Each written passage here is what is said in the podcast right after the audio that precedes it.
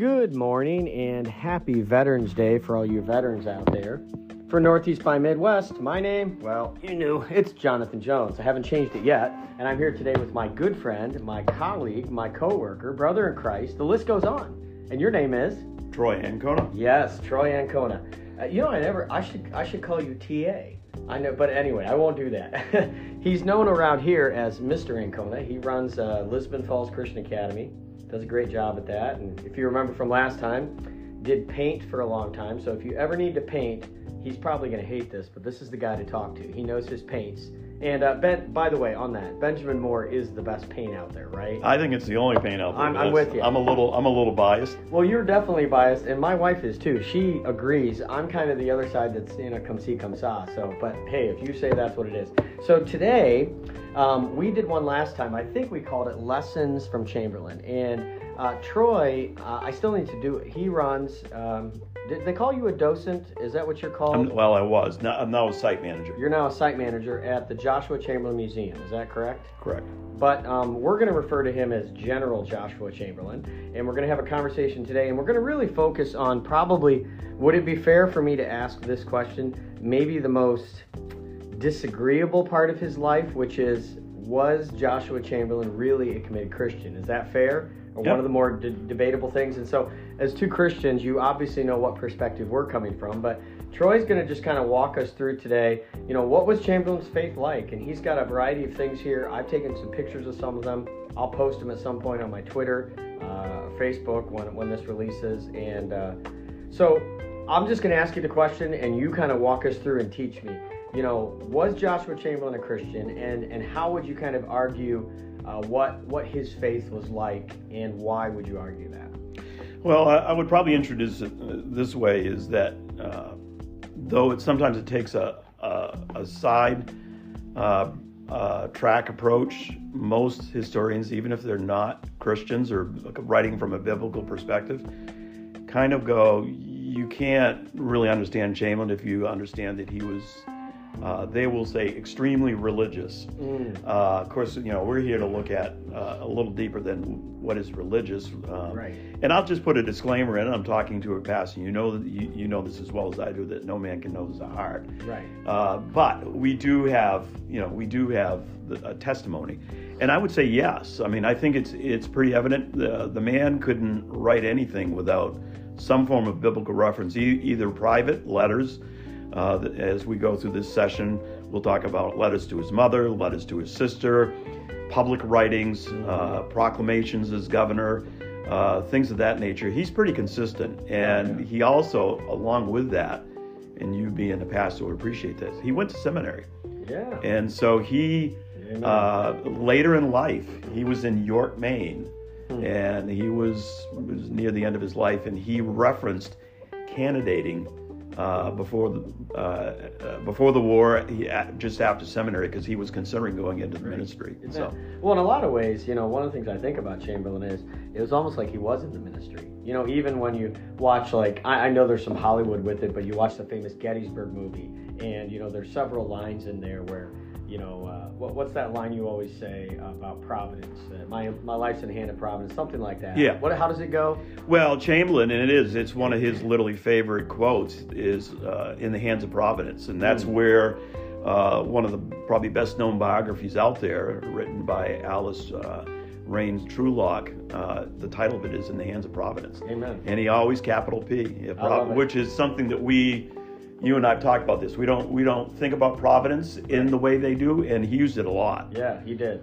So you know the only reason I start this way, and then I'm gonna I'm gonna let Troy go because he is a in a good way. He is a horse ready to run here. Um, but you know I, I think one of the things just so folks know is at least the people I know, and I would imagine even at places around here like Bowdoin and Bates College, Troy probably knows as much about Chamberlain as anybody else. What even though you may not have the, the degrees behind your name. Degrees are just pieces of paper anyway. Uh, he's done his homework, and so I'm excited to just kind of sit and learn. So, how about like baseball? Because Chamberlain would have known about baseball, right? So maybe walk us through first, second, third, home plate today on, you know, maybe not arguing, but teaching through. Look, this is why uh, Chamberlain was a Christian this is what his faith looked like. So where would you kind of start with that? If you were, you know, if I was asking you and saying, okay, so how do I know this guy was a Christian um, from sort of the beginning to the end, and, and what was his faith like?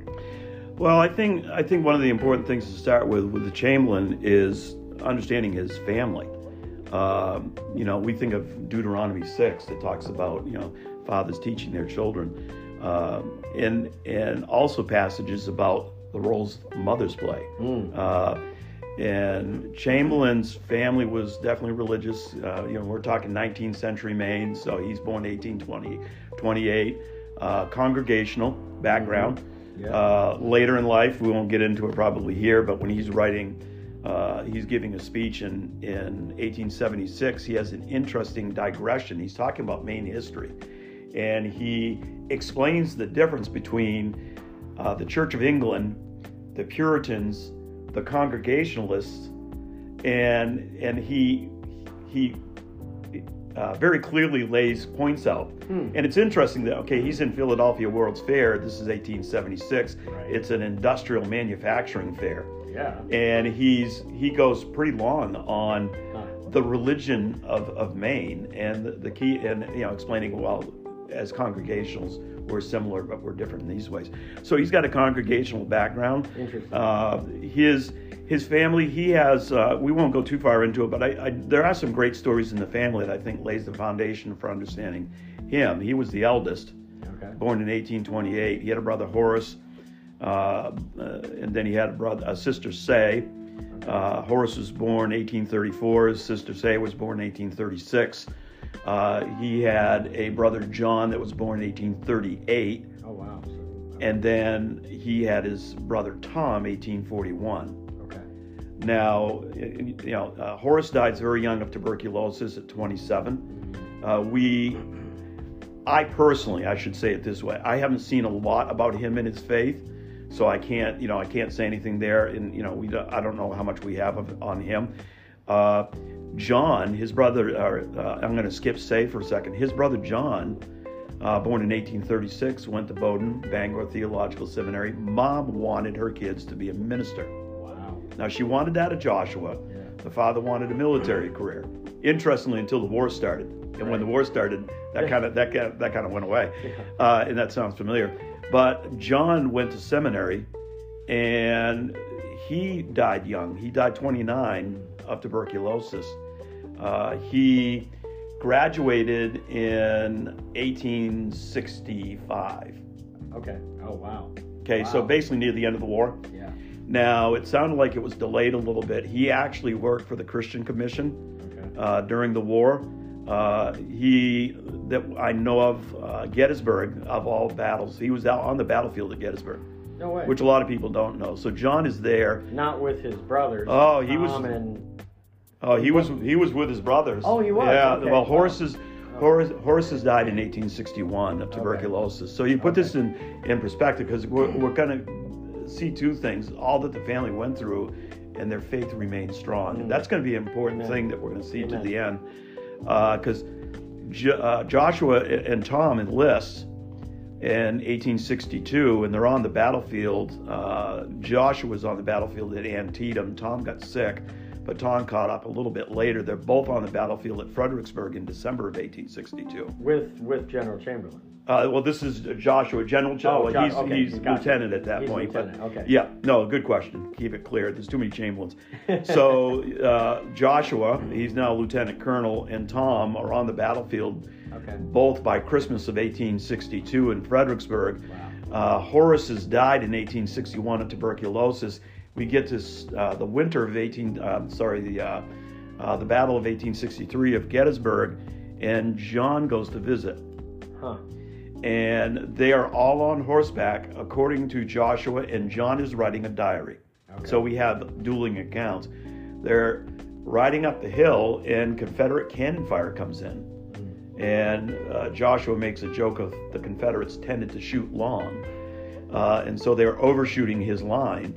And he, uh, you know, a shot exploded in the trees or whatever it was. And he looked at his brother Tom, said, go to the rear, looked at his brother John, said, get off the field.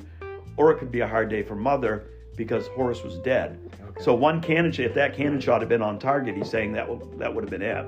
So John is, John's uh, career in college and seminary was delayed a little bit because of this. Okay. So he graduates in 1865. Uh, when he gets out of the war, he goes to New York, and he is uh, described as preaching two times a week, and he's looking for more work. Oh wow. Uh, he he has. We've talked about this before. How we're in a, an environment now where pastors, a lot of pastors today, have to have two jobs. Right. He did. Yeah. Uh, he had, he worked in a uh, actually in a, a government IRS office, Okay. but also was a pastor.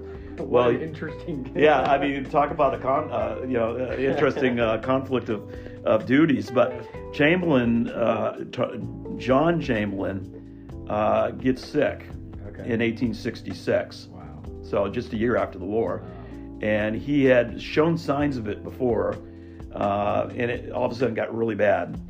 And so he was told to go back home to Castine, Maine, because they thought uh, this was the era uh, environment was good for you. Right. Okay, so uh, they they called it consumption too. Sure. So uh, if you you know you need to go, they thought the sea air would be good. They gave him two choices: Florida or Maine. Mhm. So he goes back to Maine.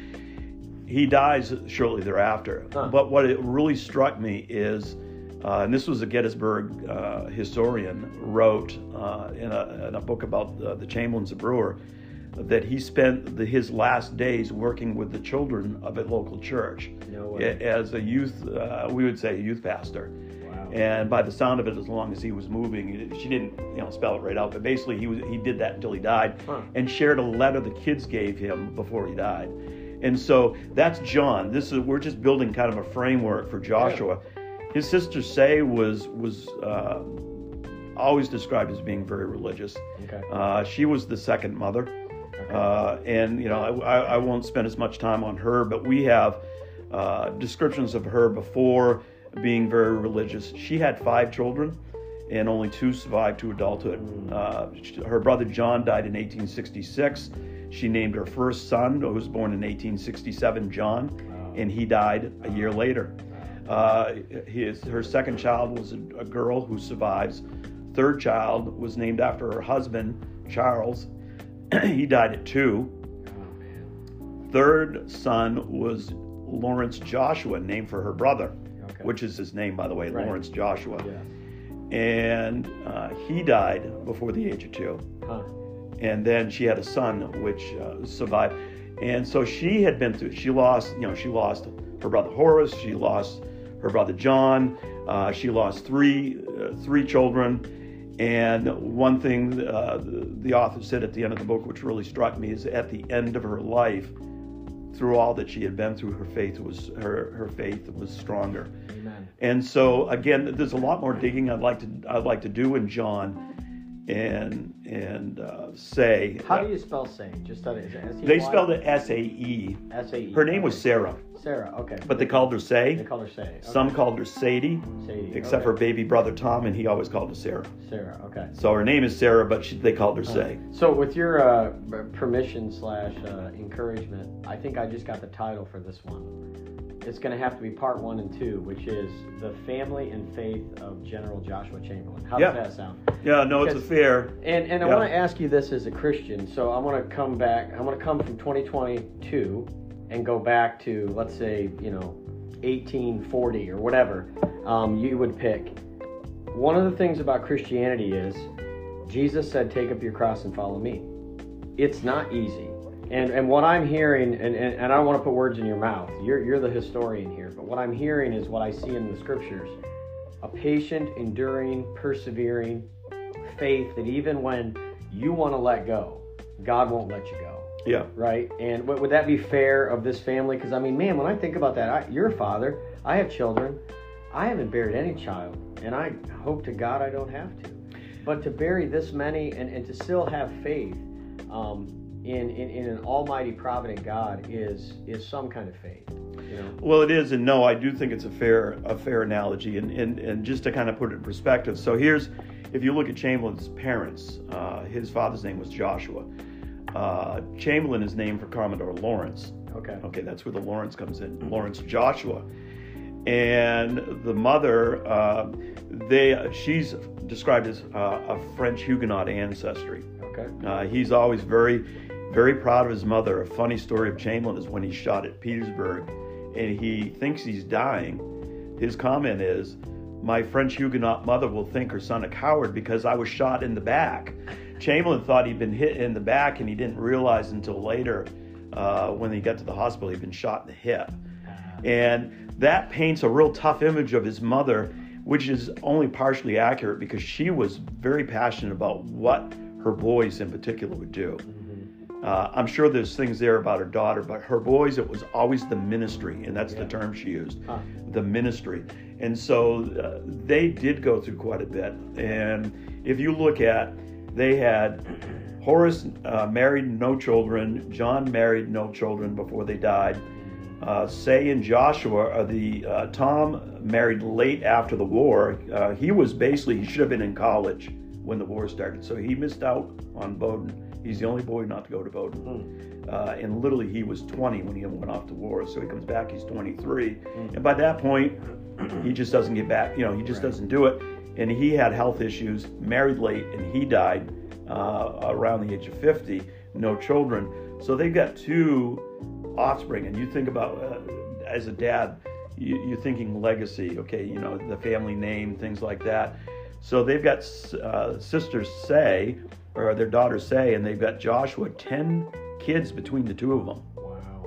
And of 10 children, two of Joshua's and two of Sae's would survive to adulthood. And neither of those two, uh, well, I'm sorry, Chamberlain's uh, older daughter had three girls, but they didn't have any children. So the family, so you, you see a lot of, you see a lot of death, uh, you know, and, and uh, even the author that wrote the Chamberlains of Brewer made the reference, the family seemed to go through more than it deserved. Yeah. Uh, it was a hard time. Which, which I think, in a lot of ways, to me, speaks of their incredible faith. You know, um, that that you know, i- and isn't this an issue within Christianity now? Whether it's apologetically defending the faith back then, but I think we see it a lot today, where uh, there has been sort of an American easy Christianity Yeah. that we, um, because of so much medical advances, which is fantastic, but we've had it pretty easy. Yeah. And when we see uh, people like this, I am, I mean, it almost brings me to tears, honestly, just to think about what this family went through. And so when I hear phrases like, in the hands of providence, it's very hard for me to get my mind around that this man didn't know the Lord. And so I'm arguing the same thing you did, just because who, who would say that and yet go through some of the horrible atrocities? So, you know, you've got a bunch of things laid out for us here, and I, I we, we probably won't get through all of them today, and I'm fine with that because, hey, I'm, I'm sitting here feasting. I think this is great. So for our for our history buffs, I, I, I think I'm a history uff. I, I can't add the B part, the buff part, but anyway. um, where would you kind of start then when, when you come to sort of the end of the family and where would you like to start you know whether it's with his conversion or some of the writings like like one thing's off the top of my head you get to it today or not but you know the proclamation he makes as governor i mean my gracious this guy could write Yeah. and so he expressed that so where when you think of some of the expressions of chamberlain's faith and, and your conviction of his conviction of his faith where would you take us on that journey Well, I, I think you, a good place to start would be I mean, we, we've kind of touched on it. We've skimmed over his boyhood. We really haven't talked about him, but we've talked about his family, and you get kind of a good idea of how they are raised. So to me, where he breaks out is college. Okay And if you think about it, even today, when the mettle is tested, uh, you know, we, uh, you know, I have a son in the military. I had a daughter go to college. I had another son that went off, in, you know, right into the working world. And when they leave, that's when the parents are okay. What's going to go on? Uh, and I'm not gonna, I, I'm not gonna uh, quote anything from it, but I'll reference it. Uh, I, 1848, as a freshman, one of the letters he has, uh, we have, is he's writing to his pastor. Huh. And interestingly, uh, it- and it's found on Bowdoin College's website. Uh, they actually have it. You can read it right online. And they reference, we technically don't know who he's writing the letter to because he is just pastor. Now we live in a culture, you know, you're Pastor John, and we've got Pastor Brian and Right. Pastor Rodrigo, and and we tend to write that way. But he just wrote pastor. Right. Now that said, they they know who what church he came from, so they're pretty sure they know who it is. And what they say on their website is that his pastor was his mentor and even going off to college. So you think about that, that's another evidence that there's, uh, you know, Lisbon Falls Baptist Church being and making disciples. Right. So the pastor is aiding the family in, in this raising. And Chamberlain writes back, and it's, it's uh, he's he's not as uh, polished uh, literary wise, but he's very uh, he's very romantic uh, in, uh, in his thinking, very deep thinker, and he's writing to his pastor, paraphrasing, worrying that his faith is enough, hmm. and referencing that he's been praying for faith, okay. and he alludes to he's not very clear, but he alludes to it's academics uh, he has met some Bowdoin boys who aren't uh, serious in their faith. He uses a different word that we wouldn't use today that probably wouldn't make a lot of sense, but uh, they weren't, you know, and he was concerned about who he was. He was trying to align himself with. Mm-hmm. Uh, with people that would encourage his faith, and to me, that's a testimony that he's at an early stage. He's he's he's trying to focus in on that. So that would be the one thing. But honestly, where he really breaks out is the Civil War. So before that, though, this was 1949 or 1849. You said 1848. 1848 is when he wrote this letter to his pastor. Yep. Strike that from the conversation. 1949 is 100 years later. 1948. So 1848. So how old is he at that time? He's 20. He's 20. So when the Civil War starts, then he's about 33, 34. Okay. So his metals tested, and I, I, guess the only thing I'm thinking is back. You know, I'll be 44 here in about a week. Um, you know, you're in your you're in your mid 50s. Boy, I, I wonder if I would have written a letter like that at 19. You're 20. I mean, that's so. You know, the point being is he's. already. I mean, when, when you're already at the point that you can recognize that your faith is being tested, right? You, you've got a deep understanding. And the only thing I wanted to add, and then you keep going with Chamberlain, is I think one of the best prayers in the Bible is the centurion that says, Lord, I believe. Help my unbelief. Right. right. And, and, and, and that sounds like that, you know, and isn't that a great prayer for us as Christians? You know, that so many times I do believe, but probably not as much as I should. And, and so, what humility. And, and when I think back uh, of the pictures in my head, I know you probably have more, but I think of Gettysburg.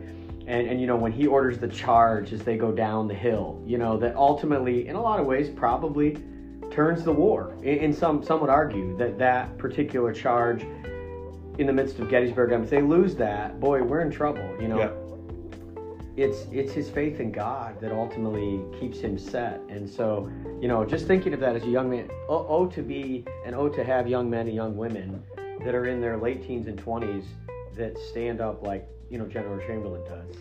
Well, and the one thing I would add to that, and, and I don't want anybody in the audience to, to misconstrue this, but the hardness of their life, uh, you know, I've, I've gone into, I've researched uh, Civil War soldiers, and I'll stop in old cemeteries and I'll seek them out. Uh, I was up in, I, I want to say it was Oxford, or I was passing through Oxford, and I stopped in this cemetery, and they had a Civil War memorial, and I wanted to photograph it. Well, I got in the cemetery and I could see uh, there's markers. The Civil War is marked with uh, with a particular marker if you're aware of it, and so you can find them pretty quick. So I'm bouncing around to the to the markers, and there's a family.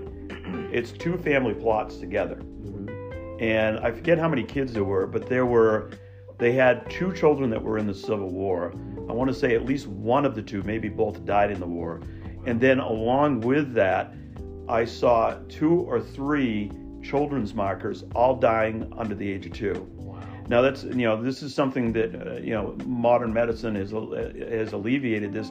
So getting back to this letter, uh, we tend to mature later, mm-hmm. and I think some of it is because we don't go through what they went through. Mm-hmm. Chamberlain at the age of 20 had already been through a lot of stuff. Uh-huh. Uh, now his brother was still alive at this point, but the thing is his grandfather's shipyard was burned by the British. Okay, he, he, he, talks about you know playing in, in the shipyards and things like that. So the family's been through the War of 1812. His father was was in the militia for uh, for the Aroostook County War, uh, so they have a military background. So th- they've had some experiences, and that tends to harden you. Yeah. Later in life, and I, I won't read it. It's actually I'm pointing it, I'm pointing to it. Uh, but in his governor's address, he referred to God as the melter of metals, Huh. and it's obviously I'm thinking Peter. You know, Peter references that, and he, it's it's interesting how he waxes it in and how mankind doesn't see this. Yeah. And he he refers to God as the refiner of silver. Hmm. And so by 20, Chamberlain is, you know, I think of uh, Charlton Heston in the Ten Commandments. There's Yeah. a line that says, uh, you know, and, and the guy he had been through, you know, I forget how it goes. That he'd been through the, uh, you know, the fires, and God was refining him. Amen. Well, Chamberlain was in the early stages of that, but when he gets into the war. Uh, this becomes transparent, namely because now we have a lot of letters Yeah. and and to say that. So I'm not so sure if it's a sign of increased faith, but we have increased writings. Yeah. Uh, you know, that said, his faith does seem to grow. Uh, one of the early letters in the war that he writes, uh, and I forget it was to his family. I forget uh, he writes to his sister a lot, especially after his brothers uh, pass away. Uh, but he writes to his family, and he says, uh, "I shall most likely be hit at some time," and he references the fact that he understands Huh. that he may die. Uh, and you know, this is a young 30-year-old man, and then he says, "But my times are in His hands." Huh. A clear, clear reference to Right. you know to the Psalms. And by the way, that is another thing that we probably won't go uh, to really explore to the deepest. Uh, his references to Scripture.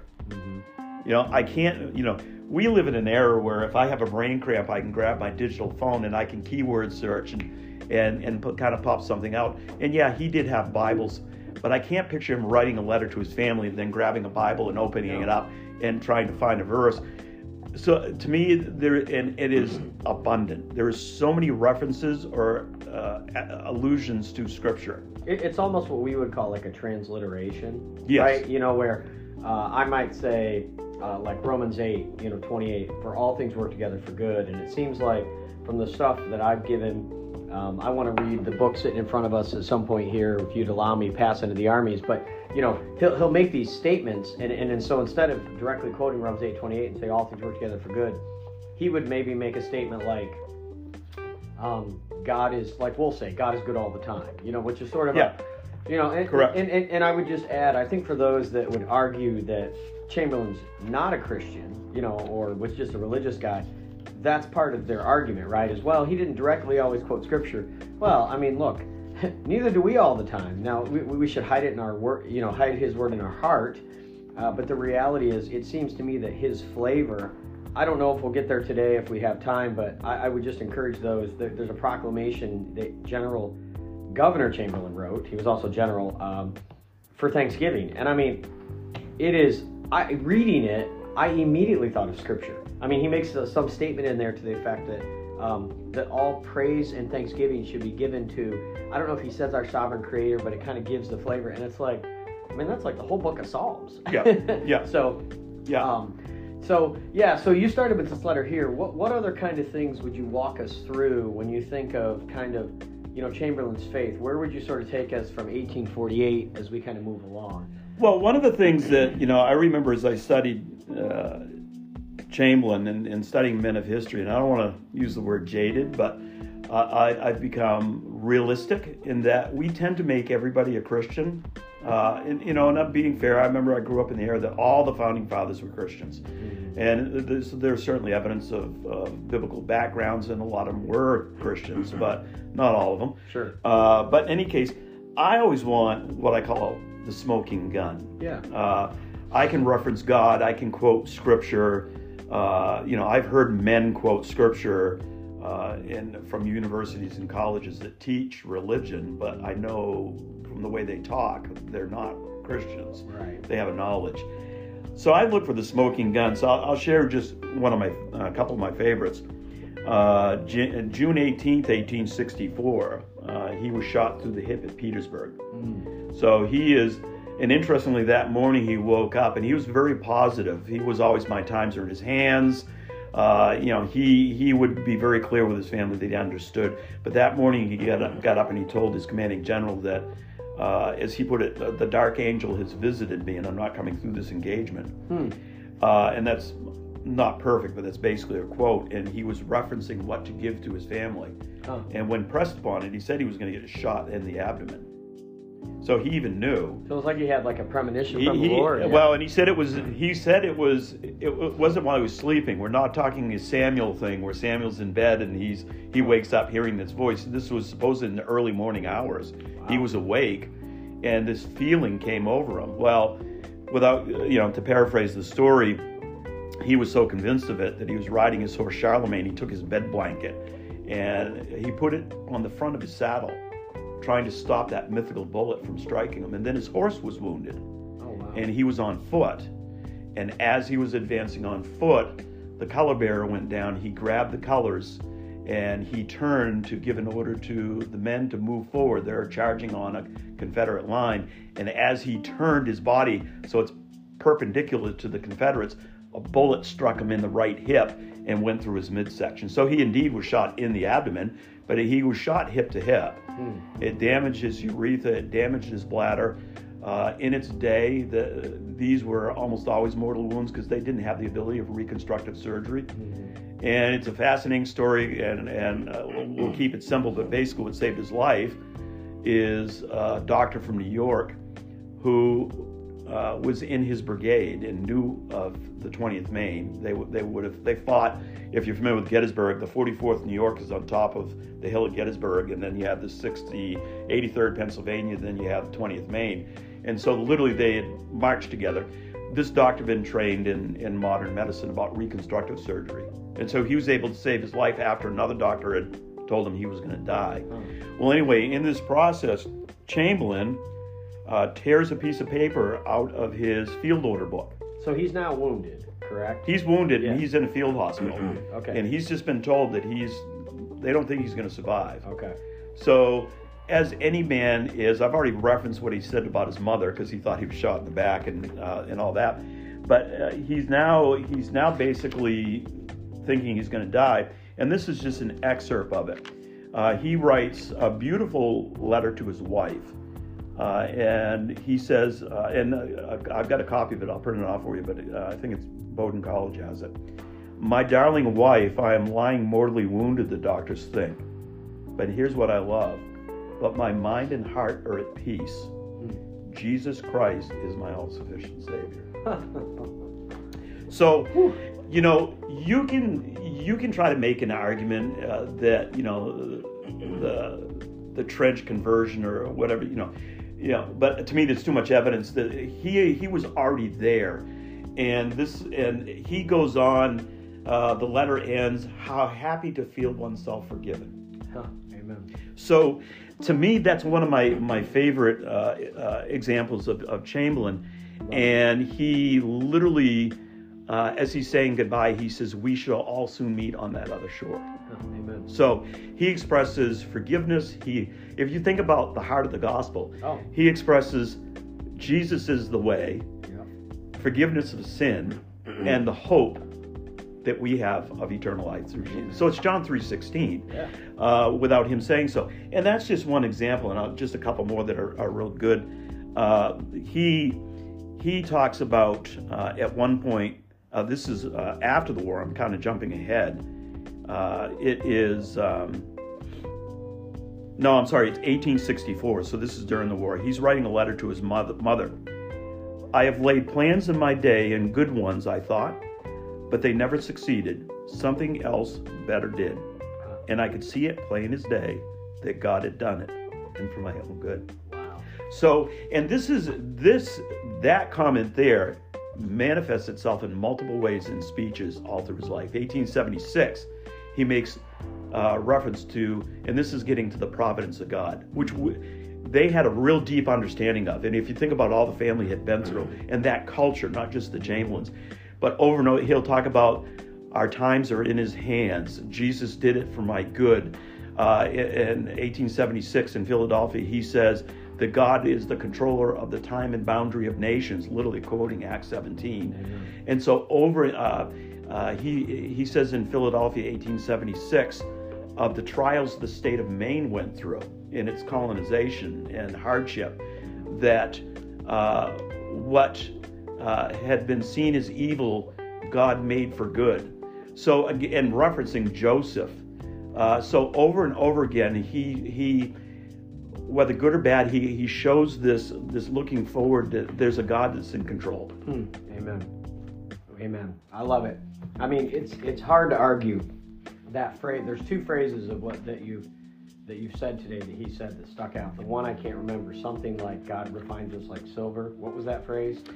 Oh yeah, that yeah. He he's uh, it's in his governor's address. It's actually right there, and you can you can keep that copy. But uh, it's in that first section, and he ends with God uh, being the melter, the refiner of silver, yes. something along that line. Yeah, yeah, I the melter of metals. And then I love that last phrase. I mean, you know, it's hard to believe uh, that someone does not know Christ who says He's my all-sufficient Savior.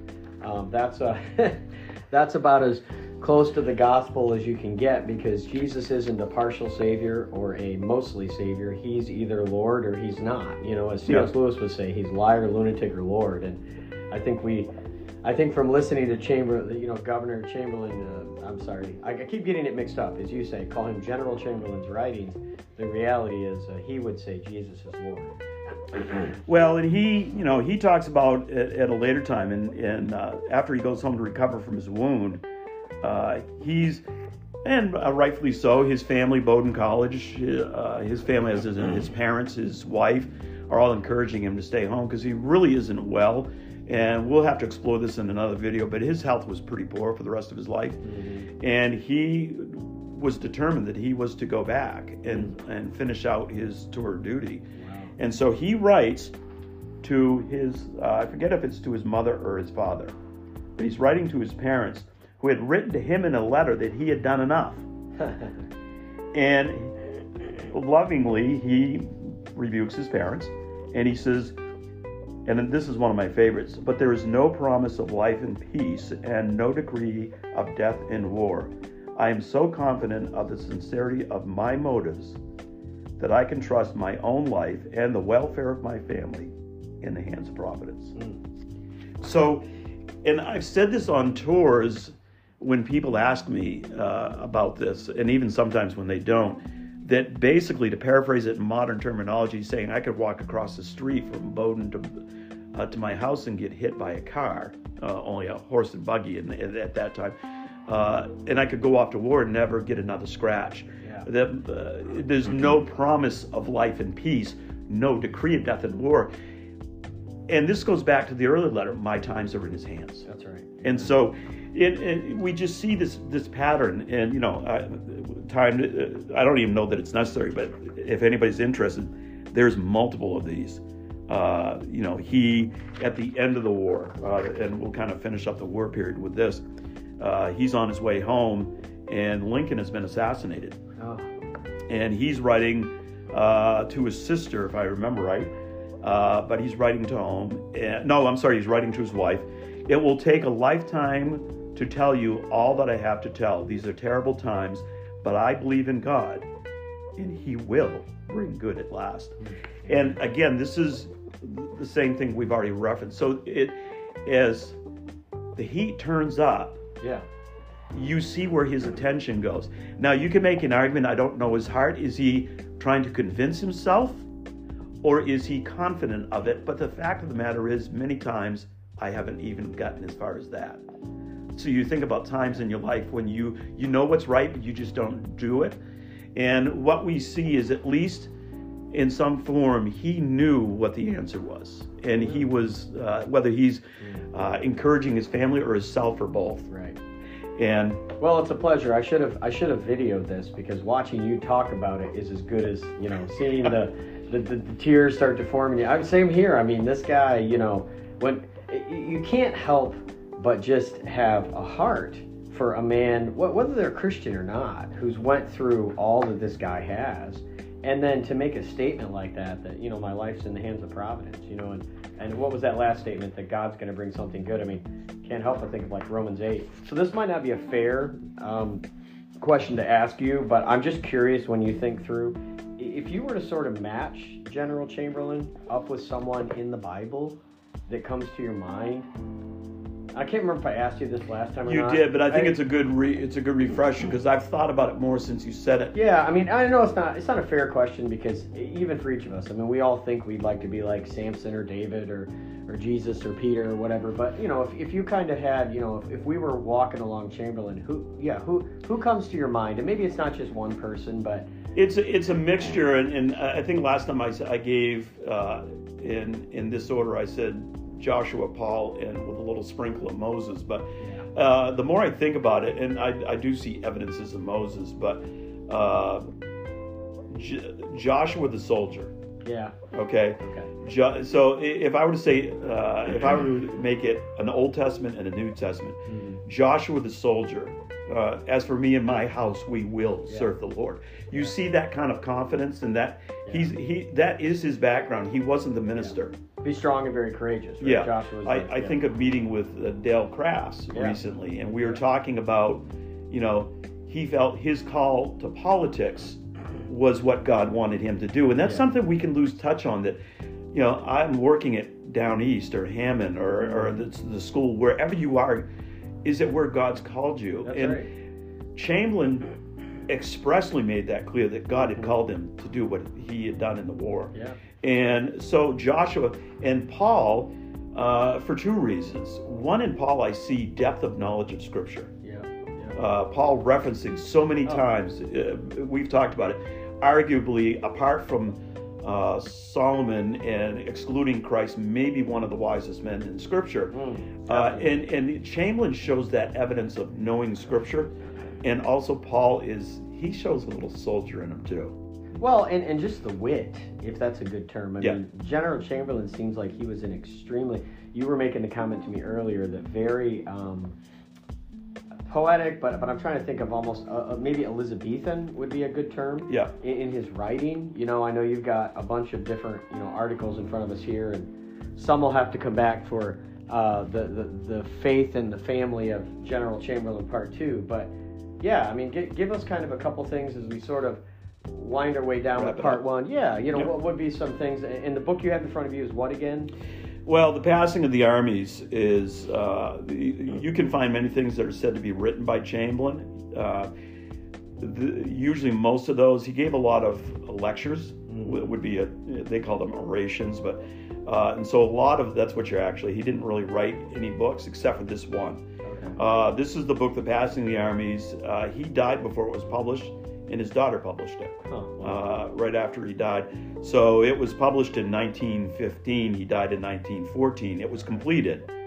And I just have this vision of a manuscript sitting on his desk, kind of a thing. Right. Uh, and he, and and we we had some serious stuff. This is, uh, and I'm not the Hebrew, so I'll let you laugh at it because I'm gonna probably butcher this.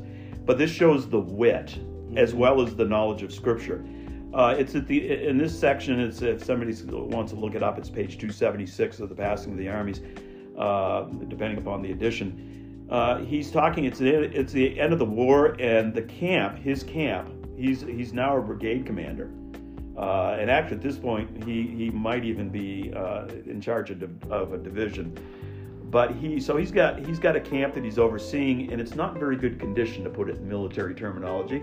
The war is over, and they're having a little problem keeping discipline in the ranks. Yeah. And you can almost envision he he describes what's going on, but uh, he, so he makes he makes this statement. He says to us in so-called headquarters, and again you get this kind of dry wit. To, in so-called headquarters, though quarters were not perfectly distinguished, that night amidst such mingling of elements, which he's already described, a kind of ichthyo- ichthyosaurian sleep, which is a reptilian dolphin-like animal. So it shows his knowledge of science. Uh, this it's extinct.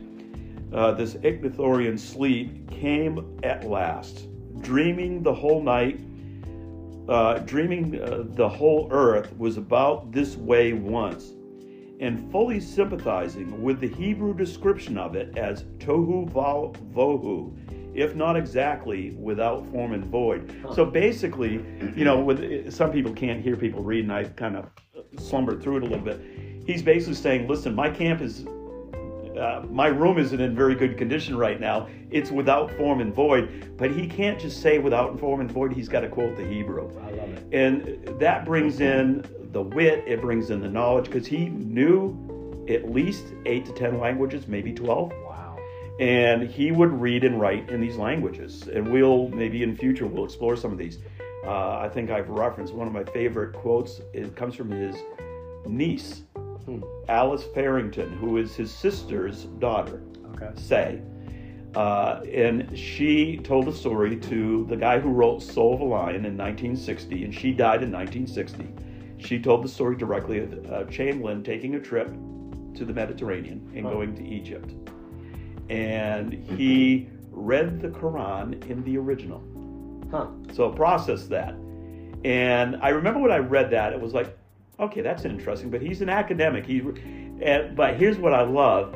But he kept a copy of the New Testament by his bedside and would read equal portions each night of the Quran and end with the Bible before he went to bed. So you see this, this the scholar, you see the academic, and you see somebody who, uh, you know, he can read the Quran in the original. I don't Right. care what it is. I mean, you can read. He can read things in the original, and but he's guarded. Yeah. Uh, you know, he, he uh, guards your heart. Um, you know, so that is, and uh, I yeah, we really have kind of touched touched the surface. There's there's a lot we could you know we could get into. Oh no, we're hey, this is perfect. Like we talked about, we're uh, this is just part one. We might even have, and that way we don't have to say part five. We can we can do several parts. But but I think just for people to understand, you know, that what you're saying, if you're arguing with me, and I'm telling you that Chamberlain was not a Christian, which I don't believe, but if I was saying that, the evidence you presented to me here is is pretty open and shut. This guy was either the greatest actor we've ever known, or bottom line, this man was a genuine believer. He had a conversion, and that was the final thing I wanted to ask you. Did did Chamberlain ever have, or did he ever talk about his sort of conversion experience? Um, Well, no, I haven't read it. you haven't read it, so if you were to sort of guess, I, I'm guessing that it probably was sometime, you know, literally between, as the mettle was tested, between probably 1848 and when he was in the Civil War. He may look back to sometime as a teenager, but it seems because it seems like in my own life, when I look back to my salvation experience, you know, I had sort of a day and a date. But you know, the more you grow in your Christian faith, you, you kind of realize that, you know, you do have your Moseses and your Pauls where they kind of have a day and a date. But when did Peter trust Christ? Right. What was it in Matthew 16? But then he denied him. You know, the reality is, it's not so much about a day and a date. If you have that or you pray to prayer, great. But it's about a faith that's living and active. And you look back and you go, wow, I was here, and I'm, you know, and I think we see that in Chamberlain. I mean, Well, and, and I think you know any any father speaking with two men who has children uh, can appreciate, uh, and you're, you're trying to bring them up in the ways of the Lord. You will appreciate this statement. You can raise them up in the ways of the Lord, but there comes a time when it your faith has to become their faith, Mhm. and that's I think that's what you're getting to is uh, because you could make an argument. The evidence is he uh, had deep knowledge and understanding of spiritual things from a very early age. Mhm. Uh, and, the, and there's, I, I don't think there's any argument with that. But when did it become real? right. Uh, when did you know? Because there's before Bowdoin College, there's talk about him teaching Sunday school. Uh, there's a reference to him teaching Sunday school before Bowdoin and during Bowdoin. Right. Uh, apparently, they paid their Sunday school teachers because it said that's how he paid for Bowdoin. So there's a. Uh, Oh, boy. we need to we need to talk to the trustees about this. And uh, no, jokingly. start paying our Sunday school Well, he also said he played the he played the piano uh, in the church, and they paid him for that too. Wow. So uh, different times, which surprises me for early Maine. But yeah, no, I agree with you. Uh, I mean, obviously, by the time of college, he had become serious because by college we see a purpose, and he Yeah. he has a he has a desire to do something. Yeah, and, and I didn't mean to put the, the, the screws to you so much on that. You know, I, Oh, I I, think in a lot yeah. of ways that actually encourages me because I think one of the things in modern Christianity is, you know, uh, so many people will go back and say, well, I prayed a prayer, I went forward to this and that. And, and those things are not wrong. I know a lot of people that were genuinely saved that way. But the, the evidence of Scripture on genuine salvation is not you made a decision on this day. It's are you living a life um, that shows that Jesus Christ has changed you. And, and the, the only two ways we know that that really happens is how you live and how you speak.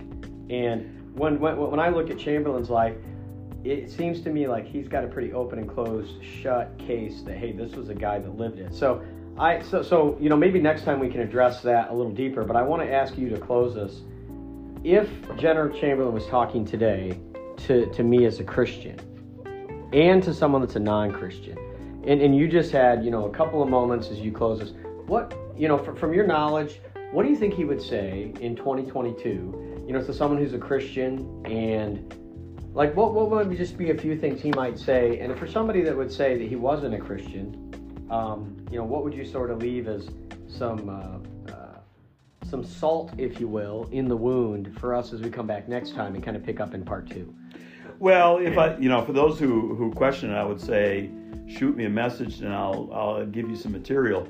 Uh, that would be the quick answer because it's and, and again ultimately only God knows the heart. Yeah. Uh, I mean one of the, I'm watching our time, so I'm not sure how much we get, but uh, his final term is governor. And, and maybe this is a good way to think it. So, what would he say to us? I think yeah. it would be very similar here. As he's, this is literally his last state of the state address. Okay. And it's the closing. Yeah. And so, as he's finishing his address, he concludes with, It is thus that they who labor must also wait that they who are faithful shall endure. It matters little what becomes of us if we so conduct our, uh, conduct our great concernments that they who come after us are thereby made wiser and better than we. It matters little that our poor toil seems buried in the dust, if so be that it shall spring up again to bless the coming time. The ways of providence seem slow to our brief and impetuous lives, but they are swift in the centuries of God. I think that's what you would say. Straight fire, man. That's brother. And, that's some good stuff. And I love that because you know, as, as we wrap it up, we're living in a culture that is questioning its past. Yeah. And literally, the words of the governor back then was, "It doesn't matter." Yeah. All that matters is if we were faithful and did something to make the next generation better. And then it's on the next generation what they do with it. So Chamberlain Chamberlain is taking that kind of pragmatic attitude and he's saying, listen, be faithful. Amen. And God is swift. I, am thinking, and, and, you can correct me, um, you know, if I'm wrong as we close, but I'm thinking of a couple of phrases that come to mind.